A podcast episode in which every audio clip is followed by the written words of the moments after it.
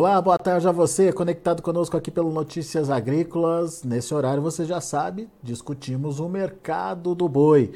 Semana começou com um pouco mais de otimismo é, em relação aos preços da arroba, um certo movimento de recuperação foi iniciado em São Paulo na semana passada, mas o mercado de novo está com aquela dúvida se tem fôlego ou não para continuar esse movimento. Nós vamos conversar agora com o Gustavo Rezende, lá da Stonex. Está aqui o Gustavo com a gente. Seja bem-vindo, meu caro. Obrigado por uh, nos ajudar a entender um pouquinho desse mercado. E antes de falar com o Gustavo, deixa eu passar um recadinho para você que está acompanhando a gente pelo YouTube.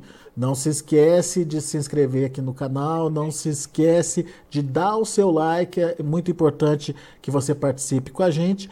E, obviamente, está aqui o canal aberto para você é, fazer a sua pergunta, para você interagir, enfim, para você tirar suas dúvidas desse momento. Fique à vontade para é, perguntar ao Gustavo Rezende, que já está aqui com a gente. Agora sim, Gustavo, meu caro, obrigado por nos ajudar a entender um pouquinho mais desse mercado, mas um mercado que pareceu que ia dar uma animada, começou a semana com o pessoal é, vendo novos preços é, sendo praticados em São Paulo, mas daí hoje vem a B3, me joga um balde de água fria aí no, no no pensamento do pessoal, Gustavo? O que está acontecendo? O que, que você está vendo aí desse mercado? E uh, como é que a gente pode explicar esse movimento? Piorou a situação ou a situação é a mesma, hein? Seja bem-vindo, meu amigo. Muito bom dia, Alex. Muito obrigado pelo convite. Gente falar mais um pouco desse mercado do boi, que de fato retoma hoje num preço um pouquinho mais baixo, né? Vamos falar assim, diminuindo um pouco o otimismo. Só para contextualizar, os contratos futuros conseguiram uma forte recuperação. Ontem, surpreendeu bastante. É, a gente vinha trabalhando com preços abaixo de 250 reais já há muitas semanas, é, e ontem ele superou esse nível de preço, chegou até a trabalhar acima dos 260. É, só para poder mostrar o que, que, isso significa em termos de, de preço, né, ah, de, de certo otimismo. Na bolsa, é o quê? A gente está trabalhando hoje com físico em São Paulo ao redor dos seus 240 reais, o Exalco está nos seus 244, 245, e uma bolsa é, em torno dos seus 260 é uma alta de mais ou menos ali os seus 15 reais por arroba do que a gente tem agora para o segundo semestre. Tá? Então ele, os futuros voltaram a subir, voltaram a colocar um nível de preço um pouco mais alto os próximos meses, ao redor desses é, 15 reais por arroba, né? mas hoje ajusta um pouco esse otimismo. Está um pouco difícil a gente ser otimista no mercado do boi nesse ano, né? Pois é, e, e, mas assim, esse, esse, essa falta de otimismo, digamos assim, do mercado futuro não contaminou o mercado físico por enquanto não, né? No, os negócios no físico estão se mantendo firmes por enquanto, Gustavo. É, no mercado físico, de fato, a gente ainda não nota grandes mudanças, tá? A gente teve um, um pequeno ajuste que a gente notou no Mato Grosso do Sul para a semana passada para essa, então, assim, propostas de balcão que estavam em 225 começam a rondar mais do, os 230, né? É, animais até 30 meses, etc. Então, você começa a ter, em alguma região, alguma mudança de preço. Mato Grosso do Sul, ele está com escala mais curta, é o que permite um pouco dessa mudança. No, no mercado paulista ainda não, a gente ainda está vendo mais é os 240, pontualmente algum preço um pouco mais alto, mas são pouquíssimos os negócios com valores muito acima disso. Tá? A gente viu no na semana passada valor de 250 sendo praticado em São Paulo, mas parece que não, não pegou esse preço ainda, né, Gustavo? Não, é muito pontual. Teve, teve os, os 250 reais, mesmo o CEPAIA chegou a vir 250 reais, mas eu acho que não reflete ainda é, o, o, mercado como um todo, tá? É, eu acho que são negócios muito específicos. Eu, eu ainda estou considerando uma média de mercado paulista é, nos 240, isso inclusive com bonificação, tá? O animal comum é, abaixo disso. Tem inclusive negociações em 220 reais, por exemplo, o animal comum. Então eu ainda não vejo um mercado físico muito fortalecido. né? É, é, mais realmente um otimismo de bolsa colocando preços mais altos, né? Até alcançando os 260 reais, por exemplo, que a gente viu ontem. Mas é por quê? Bom, é mais uma expectativa de o milho voltou a subir também no pregão de ontem, voltou a se recuperar um pouco no pregão de ontem, então trouxe. É, é, é como se a bolsa estivesse falando: opa, vai ficar um pouco mais caro para engordar o boi, então, se vai ficar um pouco mais caro para engordar o boi, menos gente pode engordar o boi. Então, se menos gente vai engordar, você pode ter uma oferta um pouco menor. E aí o boi acaba acompanhando parte desse movimento do milho. É, o segundo ponto que pode, trazer, pode ter trazido esse otimismo para a bolsa é que as escalas de abate também já não conseguem mais avançar tanto como conseguiram avançar. Estão longas ainda, né? Você tem escala ainda ali para começo desse próximo mês de julho, é, mas não, não, não avança tanto, o preço do mercado físico também deu uma parada de cair. Então, o que, que eu acho que dá para a gente falar que qual que é o momento do mercado agora? É um momento do mercado querer virar um pouco. Né? Então ele estabilizou, ele vinha caindo muito forte, as escalas andaram muito e parece que ele parou de parou de cair, escala parou de andar tanto. Né? E poxa, será que a gente está no momento de virada de chave? Então eu, eu, vejo que é essa virada de chave que bolsa começa a antecipar. Como a bolsa tem ficado muito volátil, então uma certa cautela se se é isso de fato, se a bolsa está certa em, em, tão, em já colocar essa recuperação. A grande, a grande, grande ponto aqui que ela coloca para nós é uma oportunidade de garantir esses preços mais altos. A bolsa está um pouco mais otimista e esse otimismo tem preço. Então é um, é um momento a gente conseguir já aproveitar e ir fazendo aquelas médias, de ir travando os animais e fazendo aquele head por esse otimismo que está sendo precificado em bolsa para os próximos meses. Tá? É, é aquela, aquela história, né? Tem motivo para evoluir, mas vamos com cautela, né, Gustavo? É exatamente isso. Tem, tem, tem fatores que podem trazer agora, a gente pode começar a entrar na entre safra do boi, né? É, mas vamos com calma, porque até agora essa recuperação não tem se mostrado. Pois é, e essa, essa é uma questão muito importante da gente discutir aqui, é, principalmente uh, por conta de incentivo de, de precificação aí para o próximo, para o segundo semestre, né? É, quando a gente olha para o segundo semestre, uh, um, um, um, boi de 260 já começava a ter alguma atratividade, né, Gustavo? Mas abaixo disso, será que o produtor está disposto a, a correr esse risco, a colocar esse animal no coxo, no, no, confinamento e esperar para ver o que, que, vai acontecer com os preços? O que, que você tem visto em termos de preparação para o segundo semestre, para o segundo giro, principalmente de confinamento? Pois é, Alex, é excelente pergunta. Esse é, uma, é, um, é um problema do milhão, né? Que a gente está tentando. Vai, vai sinalizar muito como é que vai ser a oferta no segundo semestre, né? O que, que a gente tem visto é o confinamento de um modo geral, ele está um pouco mais vazio nesse momento. O que, o que eu quero dizer? É, se a gente fosse comparar nessa mesma época do ano passado, ano histórico, era o confinamento para o primeiro giro já está um pouquinho mais desenhado, tá? Então está um pouco menos. Por que isso?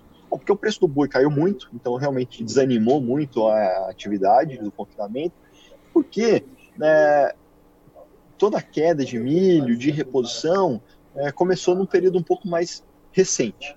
Então, nesse momento, a gente começa a ver um confinamento menor do que o histórico, tá?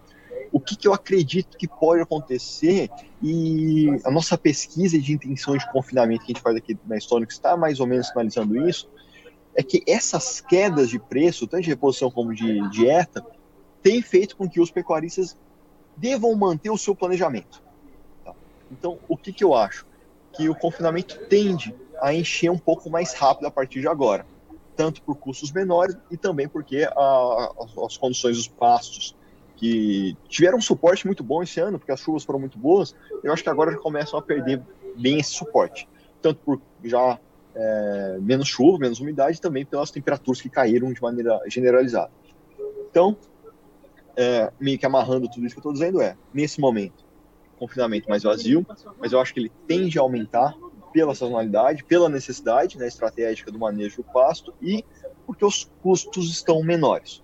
Então, mais para frente, a gente pode começar a ter uh, uh, os confinamentos aumentando. Um risco importante é se ele encher muito rápido junto, você pode ter uma oferta saindo junto, que foi um ponto que aconteceu no ano passado. Quando que isso pode acontecer? Bom, se o confinamento está enchendo mais forte agora, a gente está em junho, julho, agosto, setembro, a gente pode ver uma oferta um pouco maior aparecendo ali já final de agosto, setembro, a gente pode começar a ver o primeiro giro dando as caras, tá? Não estou batendo martelo nisso ainda agora, mas é mais ou menos o desenho que está se mostrando.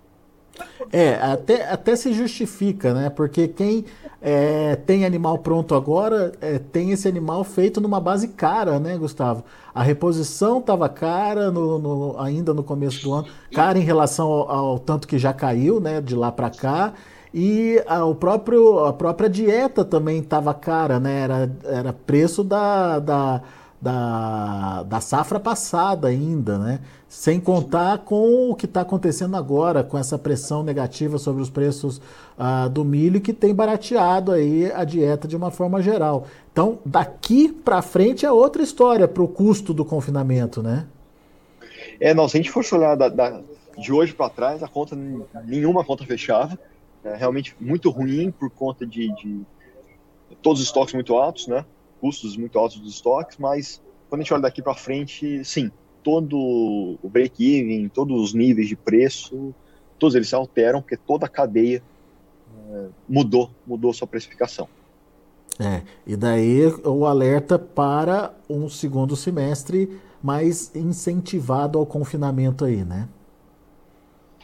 Exato. Esse é um ponto interessante, porque se, se os custos diminuem, é, isso pode tirar a força do boi gordo ganhar atração. Porque se você está pagando menos na sua reposição, se o boi magro é mais barato, se, se para você engordar esse boi está mais barato, é, a rentabilidade ela existe mesmo que o boi, por exemplo, não ultrapasse 300 reais. Então esse tem sido um ano assim, de muito cuidado com custo, com estoques, é, porque se a gente fizer essa conta dentro de casa bem feita, é, pode ser um ano de margens boas, mesmo com um preço do boi gordo lá na frente é mais baixo esse ano. Muito bem. Bom, uh, tiramos as dúvidas da oferta. Agora, olhando para a demanda. Exportação ou mercado interno? Quem puxa a demanda no segundo semestre, na sua opinião, Gustavo? Olha, é, o mercado interno tem sido bem importante para esse ano, tá, Alex? Então, pode ser que a gente ainda consiga ver um mercado interno mais forte, mais importante, tá? Especialmente porque a gente tem notado que o preço da carne caiu no atacado e em menos intensidade, mas ele começou a querer cair em algumas regiões também para a ponta final para o varejo. Então esses preços menores podem é, aumentar a liquidez, pode aumentar o fluxo, o volume de venda de, de carne sendo vendido. É, e aí o mercado interno voltando a ser ainda mais importante. Aquele, aquela proporção que a gente sempre viu histórico de 80 mercado interno e 20 exportação, é que mudou, né? Virou 70 mercado interno e 30 exportação, isso pode voltar mais para aqueles 80 a 20 agora. Mas você está falando aí de, um, de uma regressão das exportações ou de uma falta de fôlego para é, ir além do que ela já foi, Gustavo? Não, não, não, não, não acho nem que, que exportação vai diminuir é, volume. O que me parece é que a oferta esse ano, como ela é tão. É, a oferta é muito maior, a disponibilidade de carne é muito maior, e a oferta de vaca é muito maior. E vaca, carne de vaca não vai para exportação. Então a verdade é que você tem é, mais carne que sendo destinada para o mercado interno, por fatores de mercado. Então, e precisa tá dessa resposta do mercado interno aí. E essa resposta vai vir a partir de um, de um equilíbrio de preço mais baixo preço, você tem muito mais oferta, essa demanda vai, vai ter que ser, essa demanda vai absorver essa oferta é, com níveis de preços menores que permitem que essa liquidez aconteça. Então, a gente já começa a ver é, dianteiro sendo vendido a 14 reais o quilo, né, quando foi já, já, já, já foi 16,50, 17 reais o quilo. O traseiro, que já foi 25, 26, 27 reais as máximas, hoje trabalhando a 19 reais o quilo. Então, a gente vê os cortes no ataque as carnes no atacado caindo já de preço. Essas quedas, a partir do momento, conforme elas vão chegando na ponta final, a nossa expectativa é que isso vai fazer girar mais as vendas de carne para o mercado doméstico e ela vai, vai ganhar espaço. Mas para isso precisa chegar no varejo também, né? Essa queda. precisa. Essa queda é um pouco mais gradual, ela demora um pouquinho mais, né? É. Para o pecuarista que está ouvindo a gente agora, qual que, é a, qual que é a sua dica ou qual que é a sua orientação, enfim, é, o é, que, que ele precisa ficar atento, Gustavo? Alex, uh, o que, que, eu acho que vai ser um ano de rentabilidade?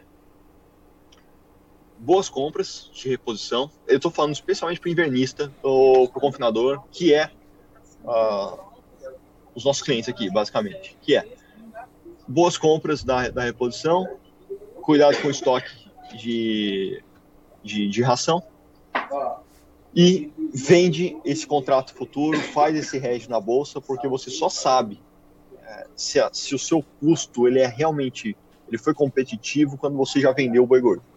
Então, se você consegue antecipar essa venda do boi gordo, utilizando as ferramentas de hedge, você amarra tudo. Você consegue então comprar bem, só que, e você sabe que você comprou bem porque você já vendeu o boi gordo em bolsa quando ele te dá margem. E aí você vai amarrando toda a sua operação. Então, assim, cuidado é cuidado com o estoque de ração e faz as compras quando a bolsa te permite fazer o resto dessa sua operação. E aí você vai sempre andando amarrado num ano que o boi gordo tem se mostrado muito mais pressionado para baixo, que a demanda não consegue acompanhar, não consegue andar na, na mesma velocidade que a oferta consegue andar. Boa, Gustavo, muito bom. Meu amigo, obrigado mais uma vez pela sua participação. Sempre bom te ouvir, volte sempre. Obrigado, Alex. Prazer falar com vocês. Um abraço. Valeu, um abraço para você. Tá aí Gustavo Rezende, Stonex aqui com a gente, trazendo as informações do mercado do boi gordo. Ah, o mercado deu sinais de que poderia evoluir, agora deu aquela travada, é, típico aí de um mercado que está ainda indefinido em relação ao seu rumo, à sua direção, é, mas aos pouquinhos é, a gente está sentindo que a evolução começa a chegar aí para o mercado do boi gordo. No mercado físico, um pouco mais consistente essa evolução, apesar de demorada, né? Demorada, mas consistente. No mercado futuro, mercado ainda muito volátil, é um sobe e desce danado, cada dia está de um lado e a, a gente ainda não consegue entender para que lado esse mercado deve tender aí. Mas de qualquer forma, é, produtor pecuarista ficar atento às oportunidades e principalmente se preparar para o segundo semestre, que aparentemente tende a ser melhor ou menos pressionado que esse primeiro semestre. Vamos ver os preços, vamos ver como estão os negócios lá na B3. Acompanhe comigo na tela.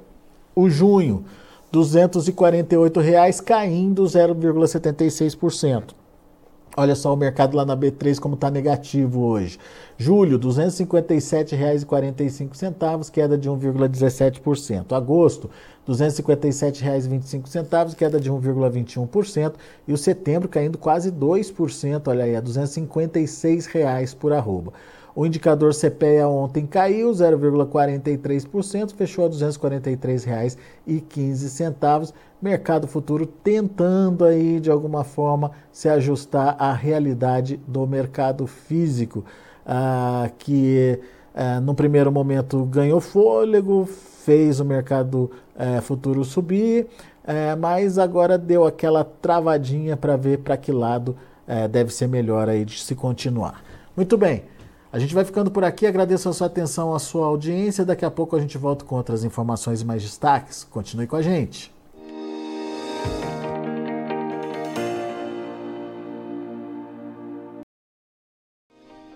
Se inscreva em nossas mídias sociais. No Facebook, Notícias Agrícolas. No Instagram, arroba Notícias Agrícolas. E em nosso Twitter, arroba Norteagri. E para não perder nenhum vídeo, não se esqueça de nos acompanhar no YouTube e na Twitch Notícias Agrícolas Oficial.